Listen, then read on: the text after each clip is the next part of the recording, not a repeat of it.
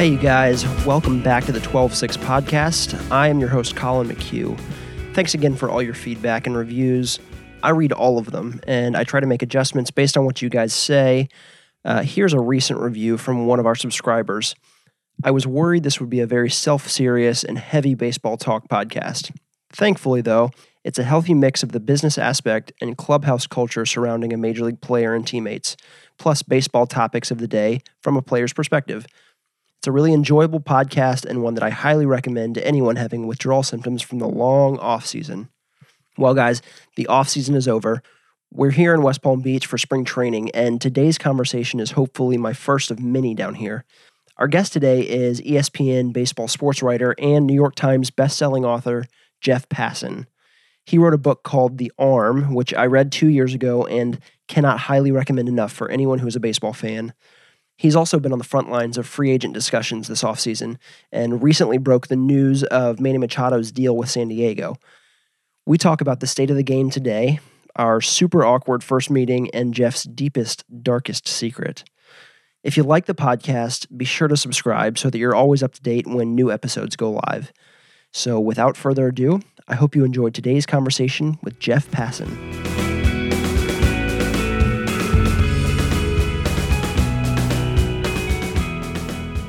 Jeff, thanks for being on the podcast, man. I appreciate you coming here. Uh, uh, you're the first writer I've had on here. So, congratulations. uh, congratulations to you for slumming.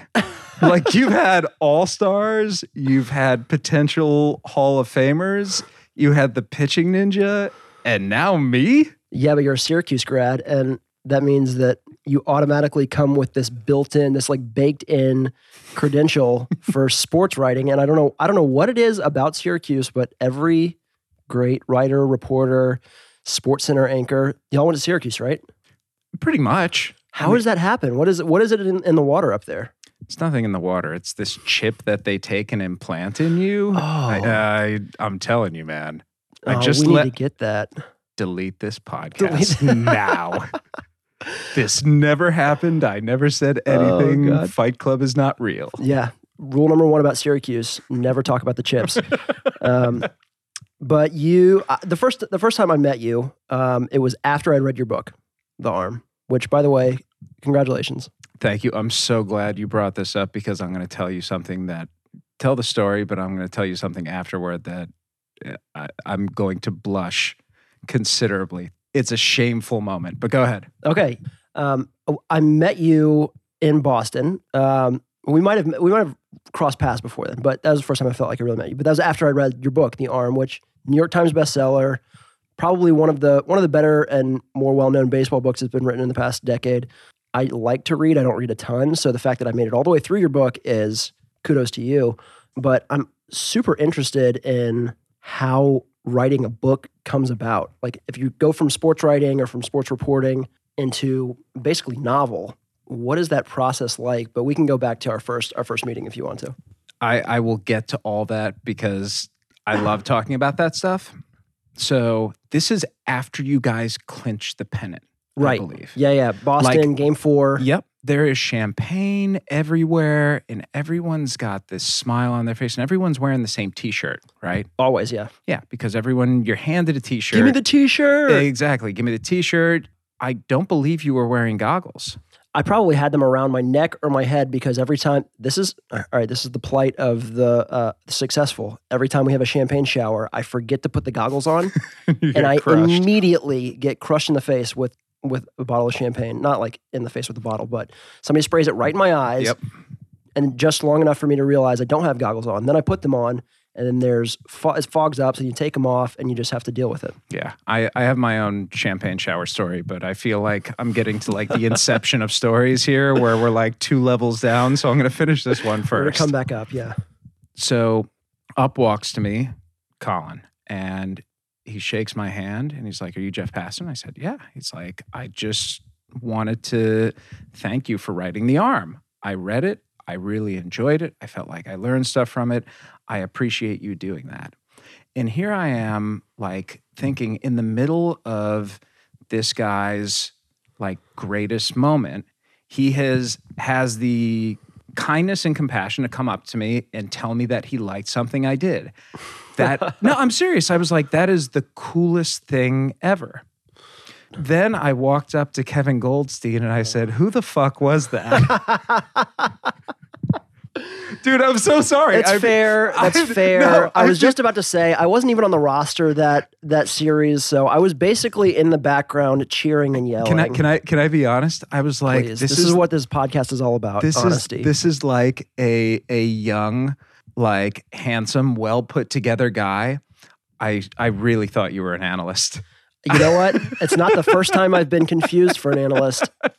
did. And I've I have held this shame for for two years now.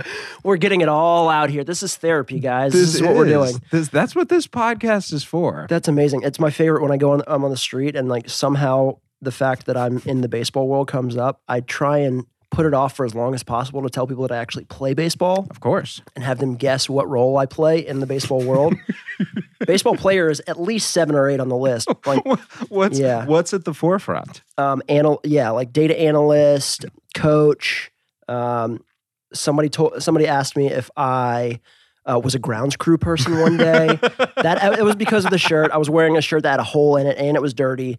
I'm 100% blaming the shirt and not the body that I was given by God. Um, Of course. but, yeah, I don't come off as the uh, as your typical athlete. So um, yeah, and everybody in everybody in there is wearing the same shirt. We're all wearing goggles. Some of us around our necks, some of us around our eyes. So I- don't blame you for it, and I'm glad you got it off your chest. Listen, honesty is the best policy, man. Like when you when you hold things in, it eats away at your heart. And every time I've seen you since, we've always had like enjoyable conversations. I, I, you're you are one of those players about whom I can talk anything, whether it's the game or music or pop culture or labor and economics or it, anything. And I, those are my favorite kinds of players. Good. But this has been like my deep dark secret, and the fact that I've been able to let it out, I feel really good about that. Good guys, welcome to uh, therapy with Jeff and Colin. It's amazing. You can't see this, but I'm actually laying on a couch right now, and it's really uncomfortable. Yeah, he's backwards, so he can't obviously see me, and I'm taking notes. Um, Jeff, let's jump into jump back into your book for a second.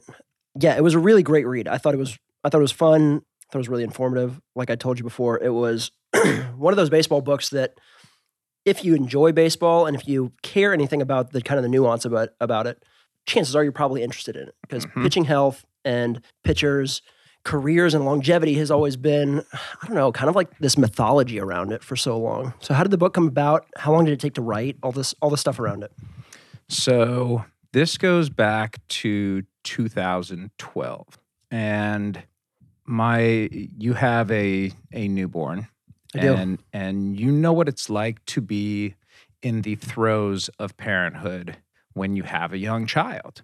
mm-hmm. Like it's almost this descent into madness. yeah Like- and and every day you're fighting fatigue and just trying to make it to put your head on the pillow. right? correct 15 minutes at a time like Yeah. you know power naps Yeah, like look uh, you know, you're looking at the like constantly looking at the clock. You're like a coach at the end of a game who just wants to bleed the clock out every day. and my responsibility, I don't know if it was one particular night or you know, I, I, I barely remember those those first few months, but this was with my two month old child. I was going to get up with him for the middle of the night feeding that night. right And so I'm sitting in the rocking chair with him, and my eyes are like half closing as I'm holding this like very fragile baby and and feeding him. And you have this like instinctual thing where you hold him tight even if you fall asleep there. correct yeah But but your arm could go loose and limp at any time. So I'm trying to think of different things in my head to keep me at least somewhat reasonably there's alert. this middle ground between consciousness and dead asleep Yes. exhaustion that you have to hold because you have to have some tension in that arm Correct, exactly. I, I love that middle ground too, because I feel like that middle ground has really fertile thoughts.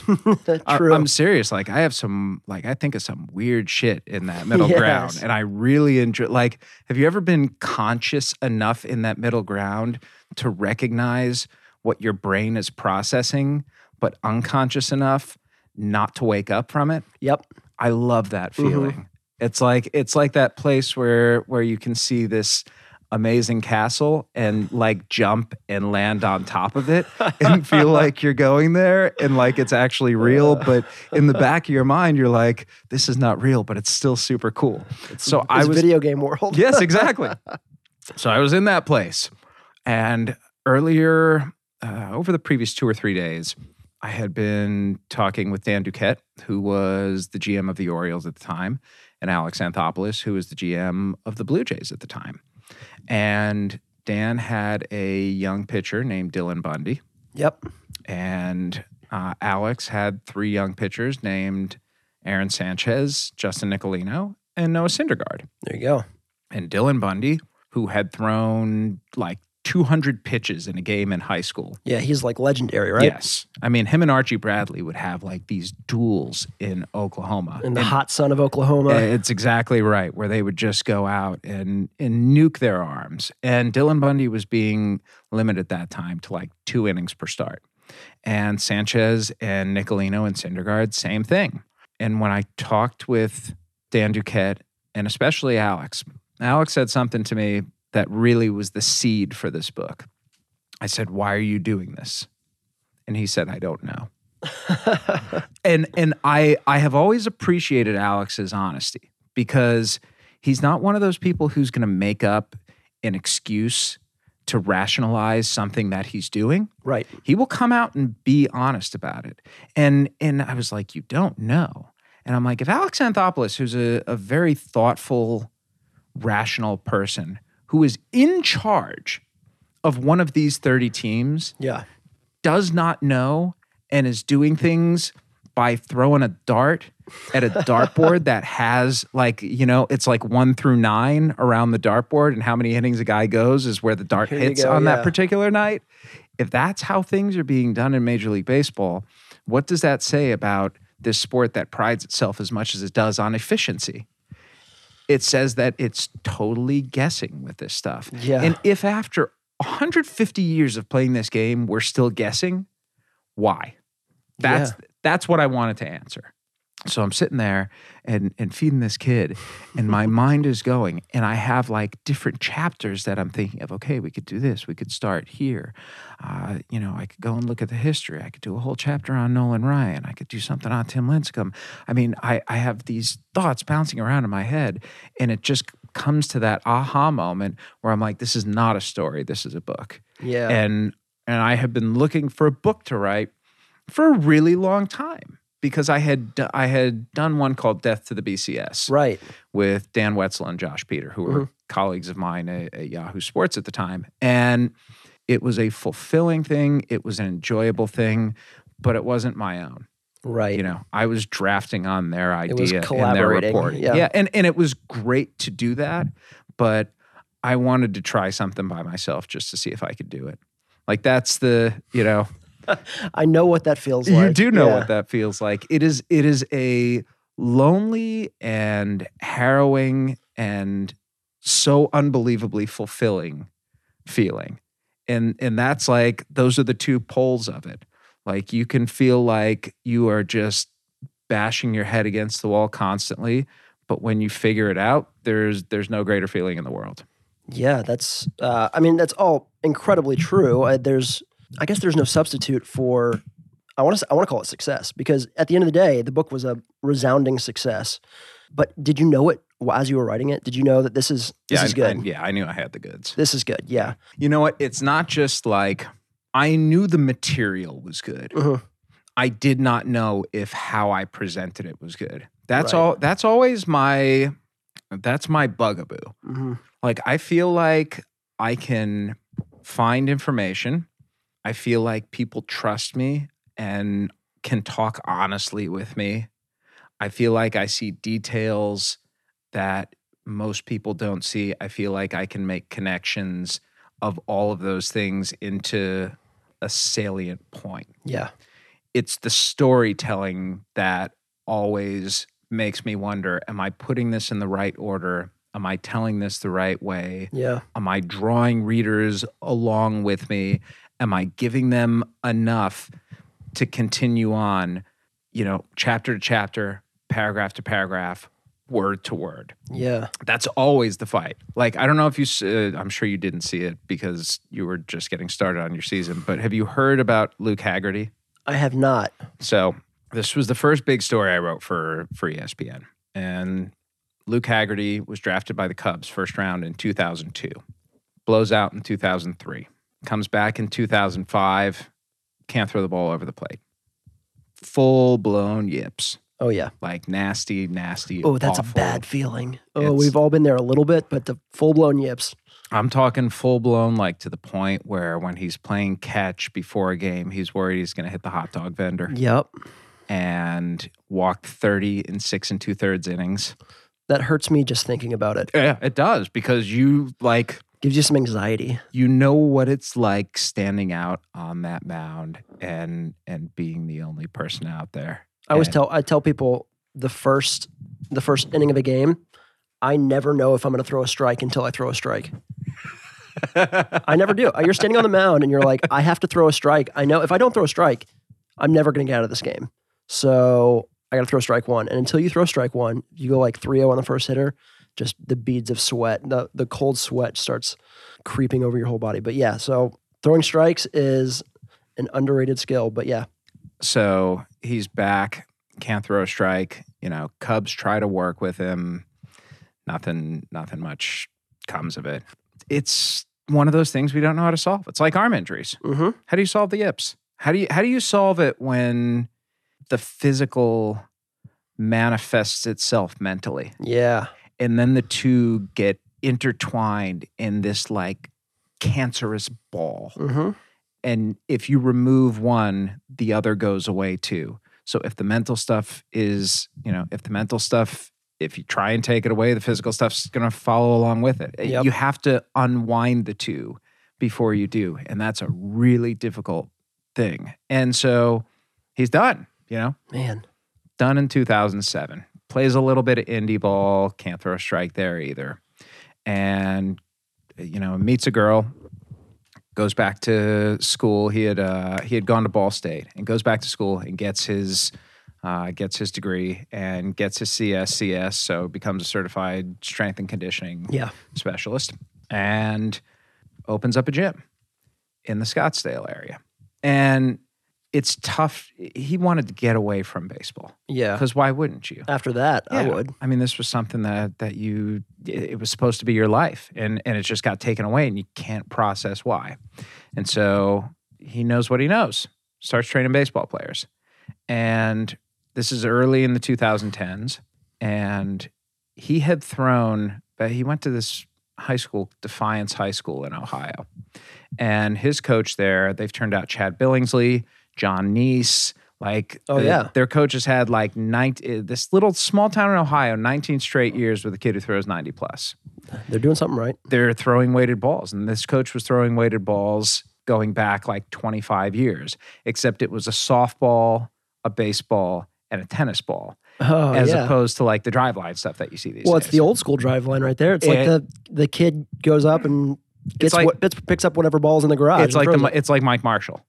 Like that's the stuff that Mike Marshall was doing in Oh, yeah. Zephyrhills, Florida. You know, for like, in the jungle down there. Exa- have you been to Zephyrhills before? I've seen videos and it looks um, honestly it looks terrifying. It- It, looks it like is. something out of a horror movie. it looks like something that you would see in like one of the final episodes of a True Detective season. A hundred percent. Yes, like Carcosa lives in Zephyrhills. Uh, So, so Luke, you know, he he gets this idea that I, I keep reading this stuff about weighted balls. I used it myself, but I don't like the idea of throwing a softball. I wonder who has four ounce balls and six ounce balls. And so he goes onto the internet and he sees Driveline has these.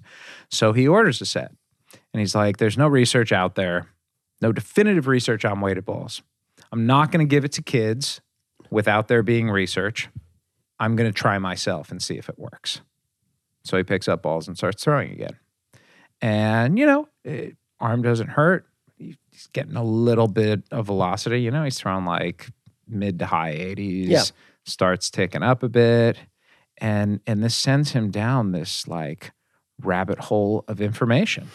yeah. Like you want to learn. Like, I, I know this is your podcast, but I'm going to ask you a question. when's the first time you heard the word spin rate? Oh man, um, it was in the fall league in 2011, Okay. and I was getting knocked around in the fall league. I mean, and by getting knocked knocked around is a tame way of saying it. I was getting absolutely crushed, and it's Arizona, and it's hot, and the ball is flying, and I'm just I can't get outs. And my pitching coach at the time came to me and showed me this huge packet, and that was right when TrackMan had started becoming a thing. And you were with the Mets then, I was- right? I was with the Mets, yeah. Okay. And uh, he f- started flipping through these pages of this packet. I'm like, what is this stuff? And he gets to this line and he highlighted my name and this number next to it. And it was 2,400 and something. I was like, what does that mean? And he looked at it and he said, this is your RPMs. He didn't call it spin rate. He said, this is the RPMs of your curveball. And he compared that to like the top five guys in Major League Baseball Mm-hmm. and I was like right there, and right there, close to it. And so when I saw my name next to like Clayton Kershaw, that's the this is the only time me and Clayton Kershaw can be in the same conversation together. Uh, Clayton Kershaw was actually angry that TrackMan was invented because your name was next to Uh-huh. his, right? 100. percent He, um, yeah, he still he still doesn't like it. We still won't talk to me.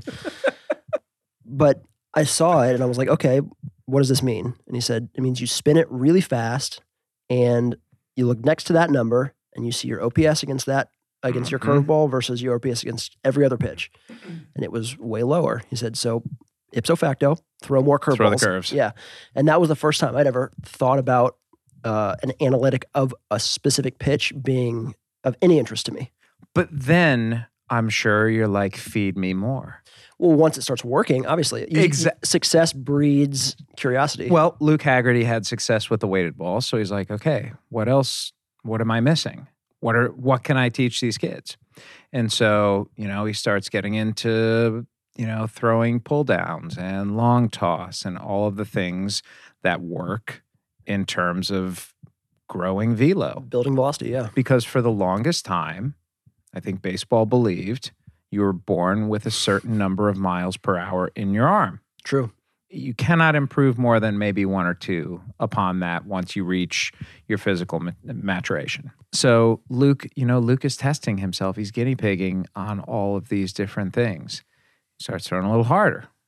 And he starts throwing a little harder. And suddenly some of these kids who started with him as teenagers and are now pitching in college and even in the minor leagues are looking at him saying, You're throwing better than I am Yeah, like why are you not coming back but he had kids and he was in his 30s and he had this business that he was trying to grow yeah, and also it's really scary when you've lost your career one time because you couldn't throw a ball over the plate yeah. to come to terms with the idea of doing it again You know too much. Exactly. Like vulnerability is a really difficult human emotion. It like to and and to put yourself out there like that, especially when you know Luke was Luke was raised in a in a household where it's not that failure wasn't an option. Failure obviously is an option for everyone. It's that failure wasn't accepted. It wasn't tolerated. yeah. Yeah. If you fail, figure it out Mm-hmm. and and it wasn't said in like a, a mean way or a wrong way it was said to teach you a lesson that perseverance is the most important Right. quality that someone can have. Winners never quit. that's Yeah. exactly right. And so he's you know he's he's trying to figure out is it the right time? Is it the right time? When's the right time? How do i do this? And he met with a sports psychologist um, who uh, her name is debbie cruz and she and she wanted to get a, a sample of baseball players to take this this test that she has. And luke was one of them. And in terms of competitiveness he scored really well and in terms of thoughtfulness and empathy and you know a lot of a lot of these things that you that you need i think to be successful but it was fear where his fear factor was so much higher than everybody else's because that thing doesn't go away man No. it never goes it never goes away you just yeah. you can maybe figure out how to stifle it Sometimes it hibernates until you get in the right situation. No it's like honestly it is like an autoimmune disease yeah. it is ever lurking inside of you. And and Debbie and, I'm I'm not trying to oversell her role in this because she was sort of at the end, Mhm. but but she said to him, you know, you got to take the leap at some point. And that got the bug in his head after others, you know, his wife, she wasn't really pushing him too much because she saw that he was happy teaching these kids and, and doing Right, these right. experiments on himself. And he would come home after a good day and tell her about it. She'd be like, Hey, I'm really proud. Mm-hmm. But she she wouldn't say, Well, what, what are you gonna do? Finally, he's like, I'm gonna give myself six months. Driveline has a pro day in February of 2019. I'm going to go there. There are going to be scouts there. I'm going to throw for teams. And you know what? They will be the judge. Yeah. So he, he, you know, building up velo, getting ready for this pro day, goes up there. Like he he realizes this is my last shot. Gets on the mound and from the left side sits 97 Goodness gracious. with uh with a pretty vicious slider. A couple of bad ones. Uh, he's not throwing a lot of strikes, Well, but 97 with a slider and he's got a curve and a change too. that plays. And 2 weeks later at 37 years old signs a minor league deal to go back with the Chicago Cubs because he felt like he hadn't finished his job the first time he was there. that is an awesome story. It's a great story. God, and- I love and- stories like that. And all of this goes back to the fact that when I found all of this out, I sat there and I said, Jeff, don't screw this up. like that that is my feeling about it. Like it's so good, I don't want to screw up a great story like Yeah. that because I know that you know, I know that I have it. I know that it can be great. And and there's just that doubt in your head sometimes like if you have if you have this diamond, this beautiful like raw diamond in the process of cleaning it up, you don't want to accidentally break it into 500 pieces. right. You you want to polish it, you want to shape it, you want to you want to do right by this great thing you have. Yeah. And I think I did right by him and I felt the same way about the book in the end. You know, I had I had all this this great stuff and I felt like I I did it justice and and served it well. Yeah. That's I mean, it's a great story. It's it was a great book. If you haven't read it out there, go pick it up, read it. Uh, if you need a copy, I have a copy, so come find me. I'll let you I'll lend you mine. I'm happy to uh if you if you subscribe, all new subscribers, uh, I will get a signed copy to Colin that we can send to you. You heard it here first, guys. We will incentivize the subscription. I see. I Oh. also see the the 5.0 rating on on Hey. iTunes. Incentive is, is an interesting word because it is something that we've been talking about a lot. Me and you, Mhm. me and players, me and everybody that, around baseball that I can think of. And incentives are, in my opinion, what's kind of driving baseball today. I want to ask you an overarching question that you can answer however you want, and then we can get into the meat of it. But what is the state of sports in, ba- or what is the state of baseball today?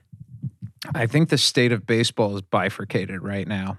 I think Explain bifurcated for us who did not graduate from Syracuse. bifurcated is is divided into two distinctly separate things. Got you. Okay. on one hand, I think the quality of the players and of the play is better than it has ever been and by a pretty reasonable margin. Yeah. I think that the stuff pitchers are throwing is better than it's ever been.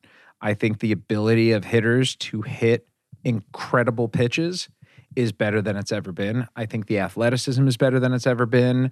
Uh, I think the, the just the knowledge in the game has made players better. hmm On the other hand, I think the knowledge has made everything around the game worse I think a lot of people would agree with you. and and I'm not I'm not going to sit here and, and blame analytics for the economic discord, and I think that's probably a reasonable way to put it right now. Yeah.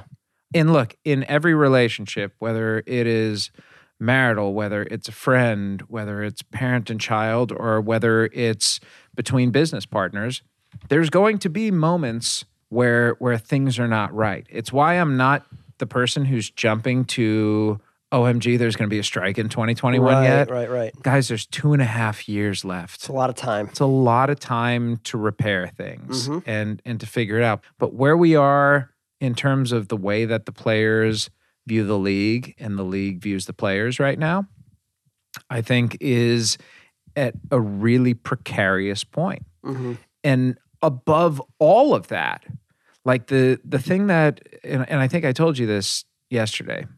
I don't know if did did I make the Game of Thrones comparison for you? Yeah, oh, we talked about it. I'm a Game of Thrones fan, so yes, Yes. we. I- I like this. I like this. But tell us. Game of Thrones fans, the War of the Five Kings, which you know we lost. R.I.P. Lots of people. R.I.P. I'm not, everyone. I'm not. Yeah, I'm not gonna. I'm not gonna spoil it too much. But like, it- if you haven't seen it by now, you probably deserve to have it spoiled. you know what Go though? back and I feel it, like people. I feel like people are also gonna maybe possibly catch up. It's so you need to. Yeah. It's so easy.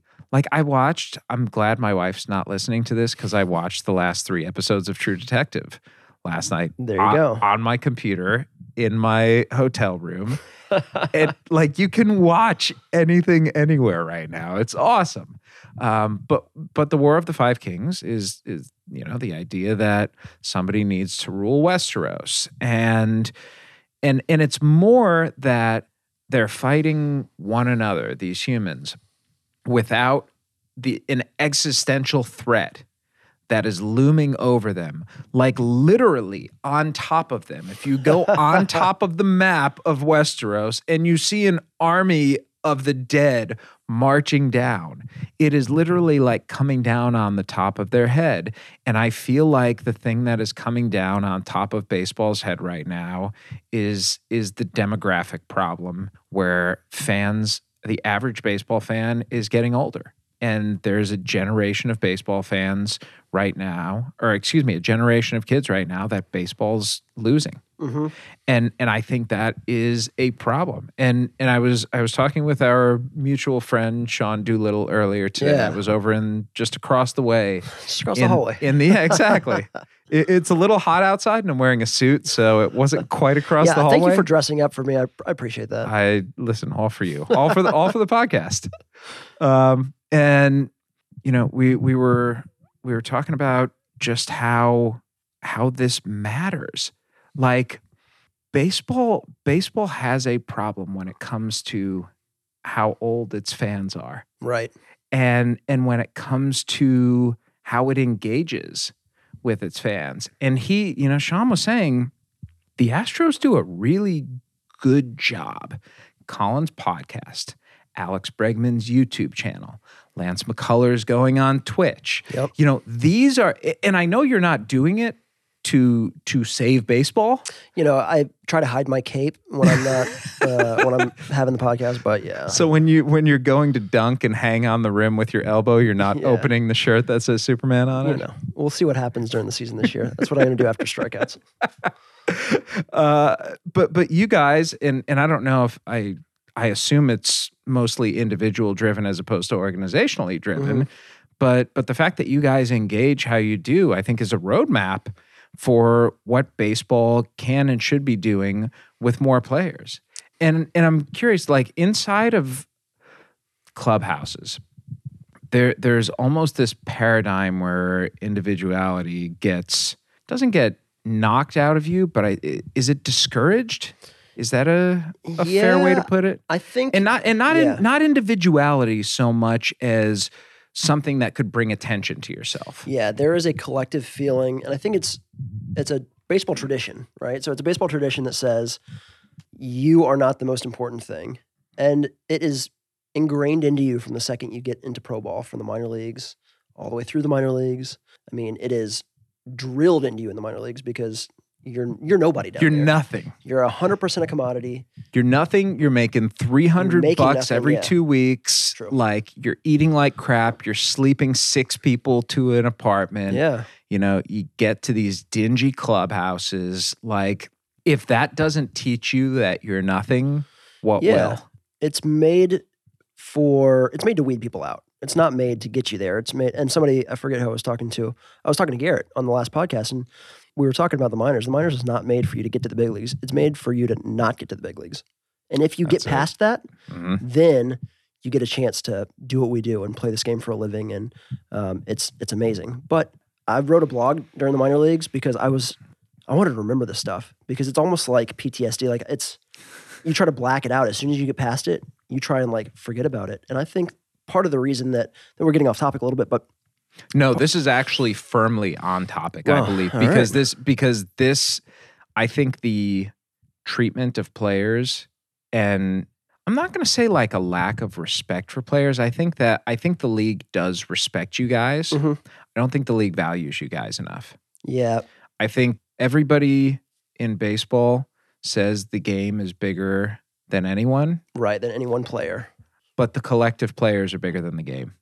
That you know, that's don't tell Bill James that, but yes, it is. When when the pl- if and when the players go away, the game is not good. no, yeah, we It- saw that a little bit in 94, 95, but yeah, That's what I hope MLB recognizes. And that's also what I hope the players recognize. Like there needs to be a, an extreme amount of unanimity on both sides. hmm And I think in the past, where the MLBPA was at its strongest, is that it brought all the players together. right, right. And on the other hand, you had owners who felt like they were putting too much into the kitty and Yeah. revenue sharing, who felt like the they couldn't win as small markets. You had just this divided ownership. You had people from different industries who didn't recognize the power of collective thinking. Well, it was competition. It was pure. At the end of the day, it was pure competition between businesses. Mm-hmm. On the field, we compete. We compete every day, but there was this other level of competition that you never saw. Yeah. It was way above the game itself, and it was the people on top of the game that had to compete with each other. And like you're saying, there is a collective thinking that goes into making more efficient decisions, right? Uh, yes. And that sounds like the C word. Uh, nobody is saying the c word on this podcast. Yes, nobody is saying nobody is saying that, and and I'm not saying that either because that is that is a very loaded term, Mhm. and if the MLBPA is going to take that step, it should do so judiciously. hmm But I will say, interestingly, it, back in the in Collusion One, particularly, have you read Lords of the Realm by John Helyar? I haven't yet. Mm-mm. You need to get that book. Okay, it's on the list. it, it that should be the first book you like. What's number one on your list right now? Oh, I'm uh, I'm like three quarters of the way through the game, Okay, and that's pushing me in that direction. So, Lords of the Lord Lord of the Realm is it Lords of the Realm? Lords of the Realm. Lords of the Realm. That's It- next. It's for my money, it's the best baseball book that's ever been written, Okay. and it's essentially about the creation of the MLBPA. They should they should make copies and give them out to every player. uh, no, I'm dead serious. Yeah. because I don't think players understand. I think the reason, one of the reasons that today the union is in a lot of ways like the owners were back then, and the owners today are in a lot of ways like the union was back Yeah. then, is because the history just is. It, it's it's not that it's not known. It's that it's a difficult thing to contextualize Yeah. like to understand where where the sport is right now you've had an entire two generations of players come through in labor peace Yeah. Like think about it we're, we're we're, 25 25, 25 years 25 years out from any sort of uh, labor conflict. And I mean, that's, I was, I don't even know how old was I? I was seven at that point. Yeah. So, like, I barely remember what that was like. Um, people who are older than me remember it being bad. But the, you talk to the players from that generation, and they're like, you guys don't understand what that was like. yeah and and they're right and and how could you i mean Yeah. the the average salary back in 1994 you know i think i'm trying to think who had the biggest contract back then i think it was Maddux signed in 93 for like five years and 38 million With the Braves? Mm-hmm. Yeah. And I think Bonds signed in San Francisco for like six years and 40 million. Yeah, I remember looking at those numbers and saying, even putting putting them into today's dollars, you're like, that's not it's not the same ballpark we're playing in. No, it's really not. It's really not. And so this labor piece has it's a good thing. It has created some in- incredible profits, some incredible stability Yep. in the game, which is I like we said, I think the game is in a great spot from a raw product. and, perspective. And that is that is what gets me back to my original point here. People are making money. And and I understand why players are dubious right now. I get it because free agency has changed. And it has changed in players' eyes not for the better. Right. I also think and I think I might have said this to you yesterday. I also think that the inevitability of this was not clear because if it were clear, you know, I I didn't see it the floor falling out Right. like this. But it was clear if you looked at it from the perspective of math always wins. Trevor Bauer. we talked about it. Math always wins. Math, uh, Trevor, Trevor likes to say the math always wins, and the math is winning here, and and it's a it's a hard pill to swallow for players Mhm. because there there is I think the the toughest part of this next labor negotiation is going to be guys who right now are 27, 28 and 29 Yeah. because then when this when when the the current deal expires they're going to be 30, 31 and 32 Right. and they're going to have spent the first 6 or 7 years of their career with their salaries deflated, Artificially deflated. Yeah. artificially deflated. you wrote a great piece about about arbitration, and that's a probably little known uh, little known part of the game, part of contract negotiations, part of labor. Um, but it's it's one of those things that is incredibly important, but it flies under the radar for so many people. Did you bring it up just to humble brag? Well, you know, I have read a couple things. I read a book. One Collin once in a while. McHugh, if you guys didn't know, is one of I believe three or four players maybe to go to arbitration twice and win. Not many. Yeah, not many have done it. I Not was- ma- not many go once Right. because they're scared of the process. it's not a fun process. Because you sit in a room with a bunch of lawyers who tell you how bad you are. oh yeah, it's your worst nightmare. That is a very real thing. Like you have to you. be a very secure human being to sit through an arbitration hearing. And remember- to do yeah. it twice, you have to be a masochist. I was telling guys this year, you know, thankfully we didn't have to go to arbitration this year. We were able able to settle. Um, but I was telling guys who who were going to end up being in the room what I learned after my second time going through was they're not going to tell you anything that you haven't thought about yourself a hundred times on your worst day. So just go into it knowing that like this is going to be like one of your bad days. It's like you just had a bad start or you you just went 0 for 8. So don't worry about it. You'll get past it. You'll move on. But yeah, it's the not it's not- it's not intellectual exercise has to be fascinating, though. Yeah. Okay. Yay or nay? Televise arbitration hearings. Oh man, I think everybody should have to sit into one. I think everybody should have to. Do you think people It. would enjoy watching it? Uh, it depends. I don't know what your average baseball fan is. Anymore. I mean, if you put it on like court TV, yeah, nobody's like nobody's watching. Well, I can't say nobody. How many people watched the O.J. Simpson trial? That was a, a zillion people. But I don't know. I, there's might be something intriguing for the average person about seeing, uh, you know, Gerrit Cole versus the NLR. I, like I, I'm telling you, there is there is somebody in the baseball industry who constantly pushes me to advocate for putting arbitration hearings on TV. He's like, it would be great content, and it would be, you know, it would be transparency. It would be showing It is, people. yeah. Like it would be showing people what they don't see. yeah, It's almost like the the excitement of a trial yeah. and I think players would would not be down with it because like you have so the way that an arbitration hearing works is that there is an argument for each side that goes an hour. So player goes first, right? You get your hour. Yep, you get your hour and you know sometimes that that's a case that's been worked on for for weeks and Months, sometimes more yeah, yeah. It- espe- you know you sort of like start off beforehand because you don't know when you exchange Correct. numbers where they're going to be and you don't want to spend too much time working on that beforehand but you have to work on it a lot because in arbitration i- it's a comp based system It's a comp based system, and there's a tiny window for negotiation, especially now. Yes, uh, because they they know better. Mhm. Like you you do, the whole system is set up so you don't go to a hearing. It's it was supposed to be that way. Yes. Well, yeah, that idealistically it's that way. And so you have all this time that you're working on it and the player gets an hour argument, the club gets an hour argument.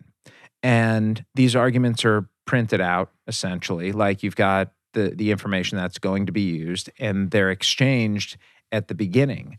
And a group of people from each side then go huddle in like a hotel suite because there's 30 minute rebuttals. Oh, they go just After a break. crazy research. I and it's it's I like that's where I want to be. I want to be It in the re- I want to be in the rebuttal room someday just to see the way that people are processing arguments cuz the you know as as I've gotten older like I've I've learned to really appreciate people who can think logically on their feet and who can find flaws in arguments. I imagine it is the same thing when you get that aha moment and you see a hitter has a weakness that he doesn't know oh yeah, and you know you're just going to exploit him if you execute. it's great. Yeah, it really, really is. But yeah, that that team that goes back is like the best debate team you've ever Yes, seen. that's exactly what it is. That's exactly what it is. They're a great debate team because they're they're finding weaknesses in these arguments and not just finding weaknesses, but but they're anticipating. In the best ones will anticipate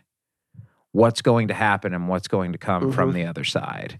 And and that's I think that's where you win cases. Yeah, In you- the rebuttal. You get your 30 minute rebuttal, they get their 30 minute rebuttal, and then every once in a while you get a maybe a two minute surrebuttal, which has happened in both of my cases. So, Have it? Yeah.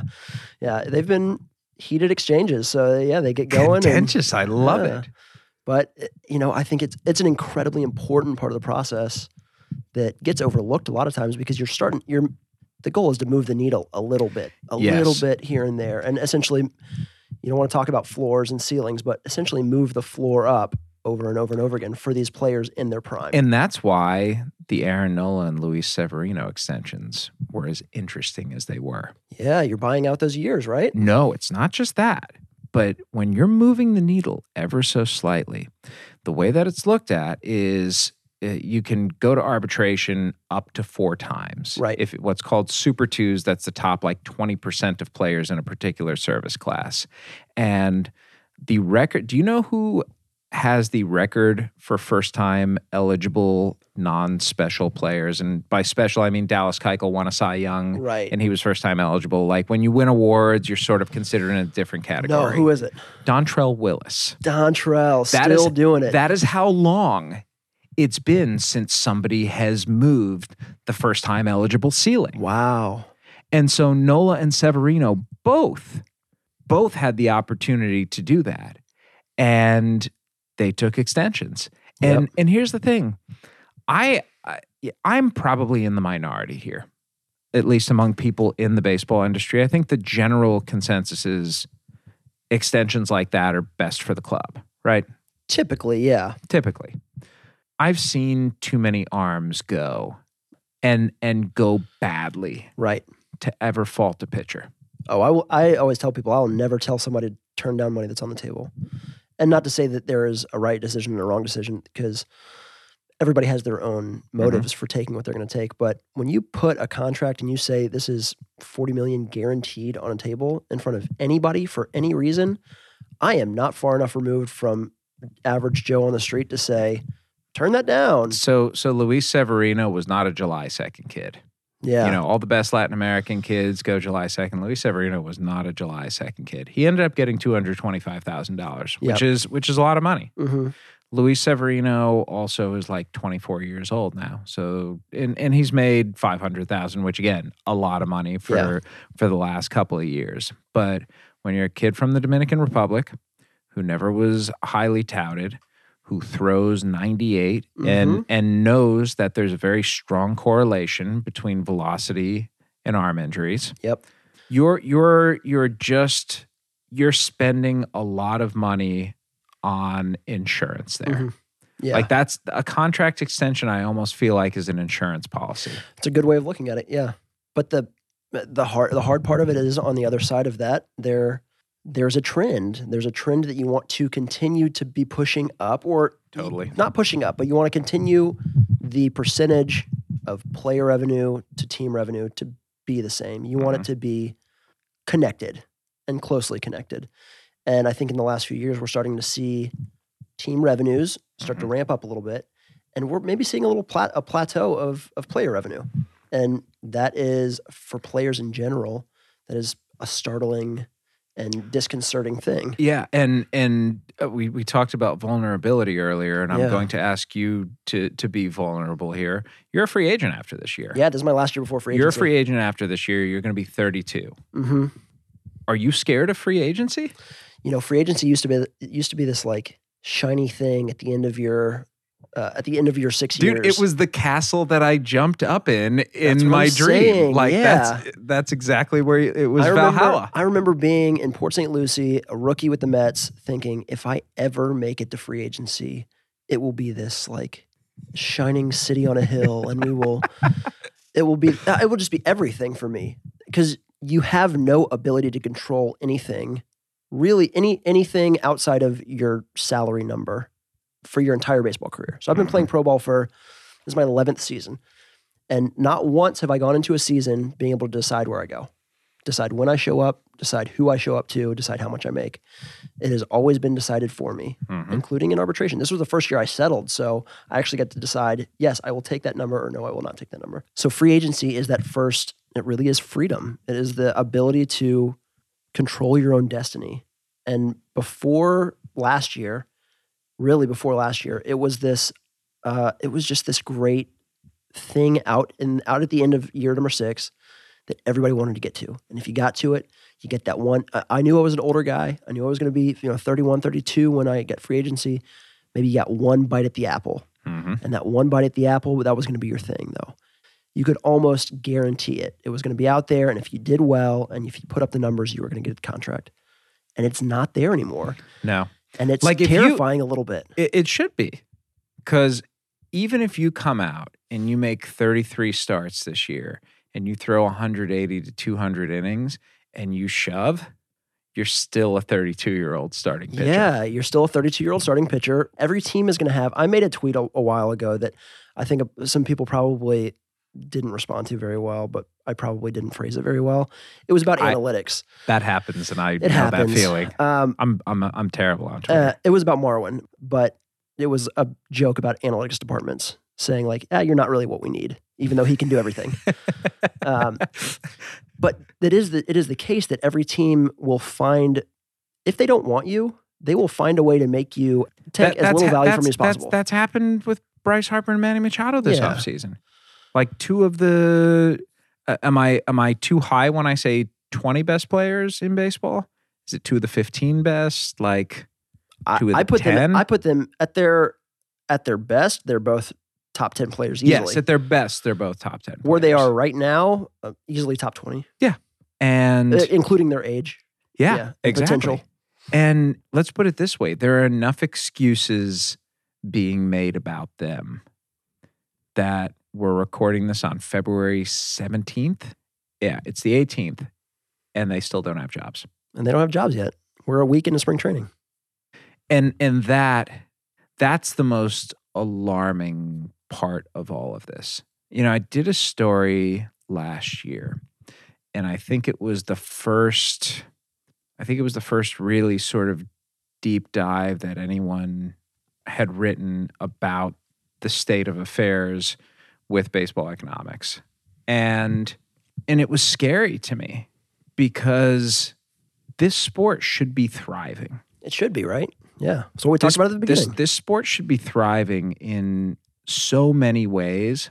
And I feel like on one side, the club's desires to be efficient and to get quote unquote value are are usurping their responsibility to grow the game. yeah. And on the other side, I feel like players' fear over the way clubs are operating right now and their desire to win short term and gain back what they feel like they've lost are again doing the same things that clubs are.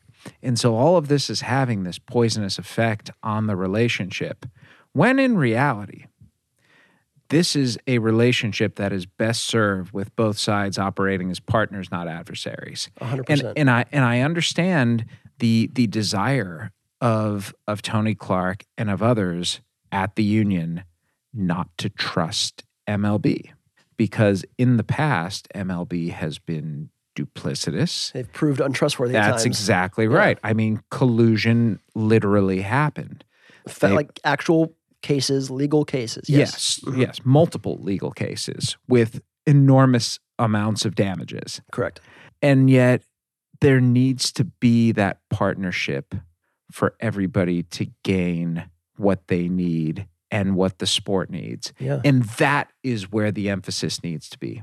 there is an How- army of the dead coming from the north. There that's ex- there is. There is. And and it is demographics. hmm And demographics will come and hit you like a nuclear bomb.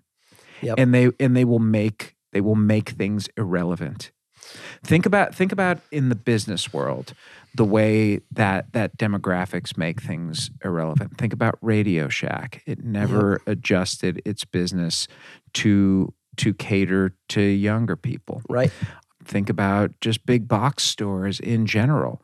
When online shopping became easier and more convenient, they did not adjust and they're dying now. Right. Adjust or die. Yeah, I think uh, baseball tends to have this this like Superman complex where they're it will save everything. It's big enough to do everything, and it will save everything because it's baseball. It's America's pastime. Yeah. But we were talking about it. If it if it no longer is a pastime, if it's just a an amusement park that you go to once a summer, Yeah. that's not sustainable. That doesn't that doesn't make for uh, a, a good next hundred years of baseball. You know, I hate this conversation because I feel like I'm I'm like the doomsday clock. we're Debbie sometimes. Downers right now. I know. I know. I but I I also feel like it's an important conversation to have. Right. because I think it's it's important for fans to understand that you know as much as players are are the sport, fans are are the lifeblood. They hundred they are they are what sustain baseball. And baseball needs to figure out, and I- and by baseball I don't just mean central baseball. hmm I mean the players, Baseball as a the collective owners whole. Yeah. exactly they need to figure out how to sell this game better you're going to have your diehards like people i will love baseball no matter what Right. just because i i love baseball Same. I'm a fan. I've been a fan my whole life. Yeah. there are fewer and fewer of those Yeah. there are fans of teams they're not fans of the sport though Right. and and i think in the nfl you've got a lot of fans of teams but a lot of fans of the sport hmm And I think in the NBA, we're almost getting to the point where you have fans of players. Yeah.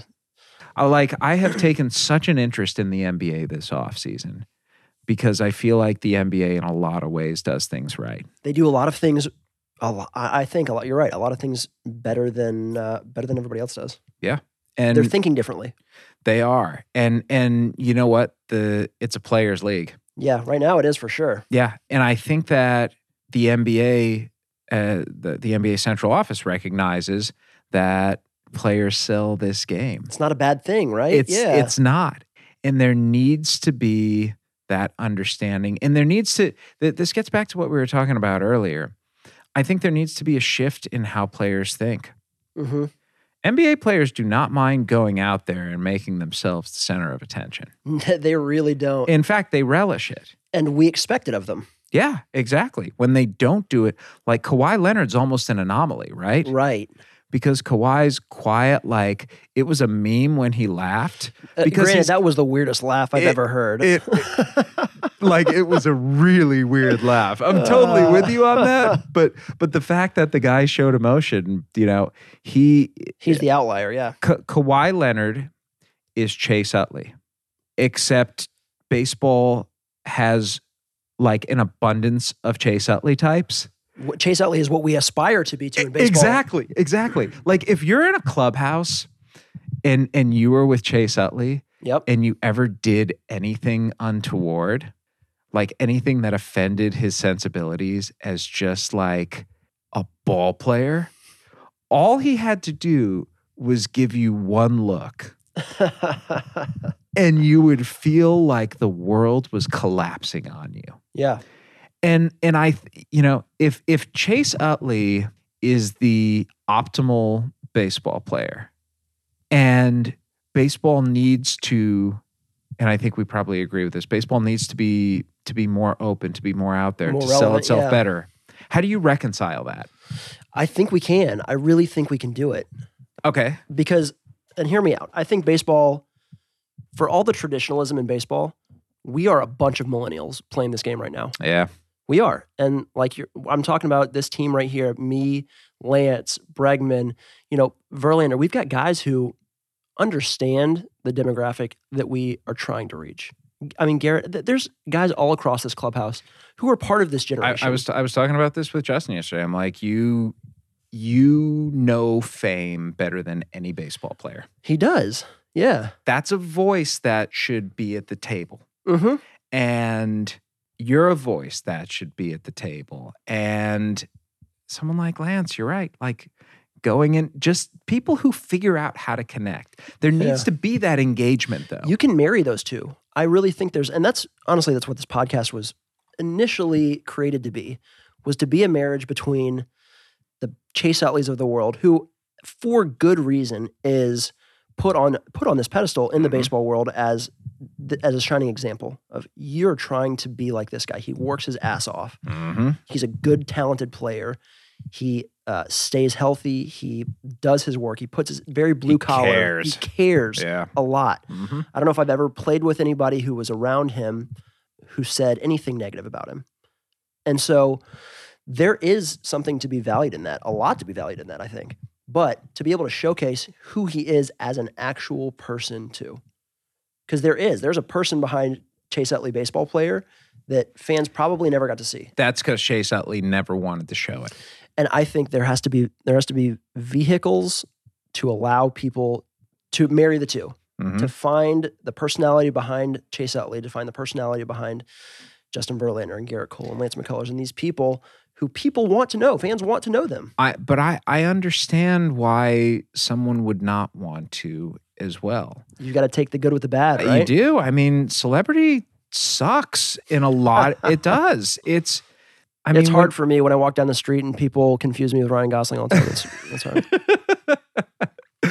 it, when you have a face that people know, though, everyone wants to take a selfie with you. Everyone wants to say hi to you. And and look, you guys get paid enough where, yeah, Take deal it. deal Yeah, with deal an with it. asshole, Right. Like, but at the same time, that's also it, it's also something that we can't ignore as a burden. Yeah. like we all we all have things in our life that take up time and when you're when you are a parent and when you are a professional the thing that you value most far and away is time Yeah, uh, time is that is that resource that you never get back. It's an un- Exactly. unrenewable resource. Yeah. that's exactly right and so when that time is spent doing things that you don't feel like are important you know maybe you don't do them but i think where players need to look at this is that look the game's not in danger No. Okay. The game's not going away. Let's be let's be clear here. Baseball is not going away. yeah, baseball's not going away and it's not going away anytime soon. But what what is in in some danger, I think, is baseball's relevance. And if the owners aren't going to be the stewards of the sport like they should be, then it falls on the players to take that mantle and to do and to do uncomfortable things that you may not want to do but that are there for future generations. There were battles that were fought and when you read Lords of the Realm you're going to see this. There were battles that were fought by previous generations of players that that are the reason you guys are making on average 4 million dollars a year right now Yeah. players need to pay it forward in a different kind of way at this point. I think it's a way that is going to actually benefit the clubs as well. And with all of the animus against clubs right now, that may be a tough pill to swallow, but ultimately it's something that nobody knows baseball better than the players and the clubs working together. This I- is going to be a clip that ends up being circulated because this is this is really gets at the heart of it. This gets at the heart of what we're trying to do, both as players and front offices. We all care about making this game better. We Totally. do, but we are. I think you're right. We ha- we're at odds enough. that We're not seeing the forest for the trees, and I think that there's more to it than that. That's exactly what it is. And I, I, I have talked with people on both sides who make this exact point, which gives me faith that those people eventually will connect with one another and figure this thing out. And and again, we said earlier, there's two and a half years to do this. There's still time, guys. There's But- still time. but there needs to be like an understanding that as much as as they are the other side, as much as they are in some ways the adversary, they're not the enemy. No, they're kind of the spouse. I- I- You're Right? right. You're right. And and marriages, marriages, We're both married. We both have kids. We both know. yeah. We, I mean, I'm married you an amazing woman, and we fight, and we get over it, and we move forward. But without that, without conflict, there is no progress. You can't move forward. I, I I would like to think that my marriage, I've been married for 12 years now, is as as strong as it's ever been. And and yet 4 nights ago, I no, I'm sorry, it was it was the the next morning I get a text from my wife and it says snow day Jack woke up at 3 a.m. and puked everywhere. When are you coming home? and getting that text, Yeah. it's like, oh boy. Yeah. That's where MLB and the MLBPA are right now. It's a snow day, so the kids are at home and they got nothing to do. One of them puked all over the place. That's probably like the CBA that's going on right now. And when are you getting home? Is when are we going to start fixing this thing and making it better? Right. And I just made my life into a baseball labor economics This is a metaphor. great analogy. And I, and I feel like I have reached my peak and yeah, that, that mic is dropped. I'm, I'm done at this point because if I can get Game of Thrones and my 11 year old puking into one podcast, Guys, if you were playing the uh, the drinking game, uh, the 12-6 podcast drinking game, you have checked all the boxes and you are now drunk because Jeff has ticked them all. We have bingo. Here we go. Um, thank you for this. I want to get a couple questions into you, which we we do before uh, with every guest.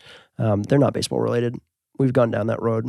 I think we're we've exhausted those resources right now. The last time you opened up your music streaming vehicle of choice, whether it's iTunes, Spotify, Mhm. your eight track, your record player. does, does You like my like a re- podcast app work? No, we're No? not. Okay, no, this is music. music. This is music, music only. You seem like a record guy. I don't know if you have records or a record player. I you do. strike me as one. Yeah, you do. Um, what was the last thing that you listened to on purpose? um, when I write, I listen to, I put something on repeat, Okay, like loop, repeat. loop, repeat. All right. Like it turns into white noise. And my favorite thing to write to is um, explosions in the sky. oh yeah. Um, All right. And I have the entire album. I like. I found on YouTube the full album. Uh, I, uh, this is a cold dead play, something along those lines. And if you've never heard it, it's like instrumental, like experimental rock music. It's like psych rock. Yeah. Yeah. And and I have 43 minutes and I put that on loop and I've I have listened to that record 43 minutes through, I would estimate probably 1500 times. this is the soundtrack to the arm. yes, actually. Yes. I should have thanked them in Uh. in like the at the end of the book. oh man, that's amazing. But uh if I'm writing a column where and I do most of my music listening when I'm writing like Yeah. if I'm driving I'm usually podcasts. podcasts, yeah. If I'm writing a column where I need a little bit of like righteous anger, I will listen to Rage Against the Machine. Yep. Uh, Tom Morello was at our live band karaoke in Atlanta not too long ago, and I'm just gonna say Dark Horse. And if you come to Atlanta on a weekend, you got to go to Dark Horse and do some live band karaoke because the greats show up there. For real? Oh yeah, it's, wow. ama- it's amazing. Tom, I was I was taking my son to uh, both of my sons actually. My 11 year old was playing a basketball game, and we were listening to Rage on the way there. And I was explaining to him how amazing Tom Morello is. I'm like, he's a political adv- uh, activist, and he went to Harvard, and He can just shred on guitar, and You're pay, you're paying it forward to your kid. You're I'm like, really These are the lessons I you really need to know. I'm trying to I don't know how to teach you how to woodwork or anything like this, but you need to know about Tom. I'm trying to make sure my kids don't listen to garbage music.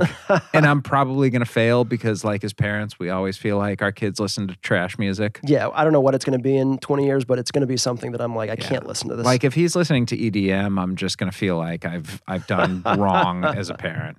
oh, all right. And uh, second question: If you could give one piece of advice to somebody who is coming out of Syracuse University, trying to be a sports writer in today's world, what would you tell them? Um, I, I think this advice actually applies to sports writer, to baseball player, to factory worker, to doctor, to every walk of life. Motor matters most. You have to work hard Yeah, and you have to work a lot and you have to sacrifice things that you might otherwise believe are are imperative to your life in order to have the greatest success professionally. And I feel like when you start mm. finding professional success, the rest of your life can come back into balance. It's not that you don't push the gas pedal anymore, it's that you just ease up on it. Yeah, But early in your career, I feel like establishing that work ethic and that standard for yourself is is far and away the most vital thing and that people recognize and appreciate those who are willing to put in more than maybe even they should. that's like the great separator, right? A 100%. It, it feels like it was almost a prerequisite for past generations, like the that work ethic and the I, you know what though, man? I don't know. The You worked- baseline, was it not? You worked your 40 hours. yeah, that's maybe true. Yeah, this gig economy is very different, right? It is. It is. There is no And- set work day. Yeah, I mean, I you know, I remember internships that I would go to. I wouldn't, I wouldn't take days off, and uh, I'm I'm doing it right now. Like I started a new job January first. Congratulations, by the way. You. ESPN. ESPN's got to be like, is that the Mount Everest of sports? Uh, is it not? I don't know. I don't know anymore. I I think so. Yeah. I- Okay. I, hope so. I'm I'm trying. it's a big deal, and you're on TV now. We can I- see your face. I know it's uh, like America's loss. I'm really sorry, guys. I wish I sucked and Uh. did not have to subject you to that. Um, but I even I'm 38 now. hmm and I still feel like I have to prove that I'm going to work harder than everyone else Yeah. because I feel like I have to. And and that is a you know, it's it's tough cuz I've got two kids that I love and want to spend time with. And I've got a wife that I love and want to spend time with. And I've got things that I enjoy doing and work can get in the way sometimes. Yeah. And figuring out that balance is an extremely difficult thing to do. You know what it's like to take work home. Yeah. You try not to do it, but if you get knocked around, it's, you know, it's impossible not to because you care. Yeah. I take work home to a home that's not actually mine in a city that I don't actually live in. Um, so yeah, I understand.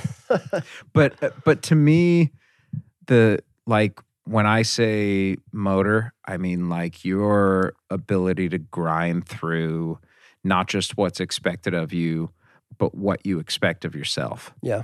it's not it's not doing more than is expected of you it's having such high expectations for yourself that they exceed what others can believe was possible and I think if you're that person, no matter the industry, but especially in, in a place like sports writing that's got as few jobs now as it does, Right. thank you, The Athletic, um, for for saving many jobs. Right. Uh, but but in a in an, an industry that nobody knows what the future is going to look like, hard work will absolutely separate you.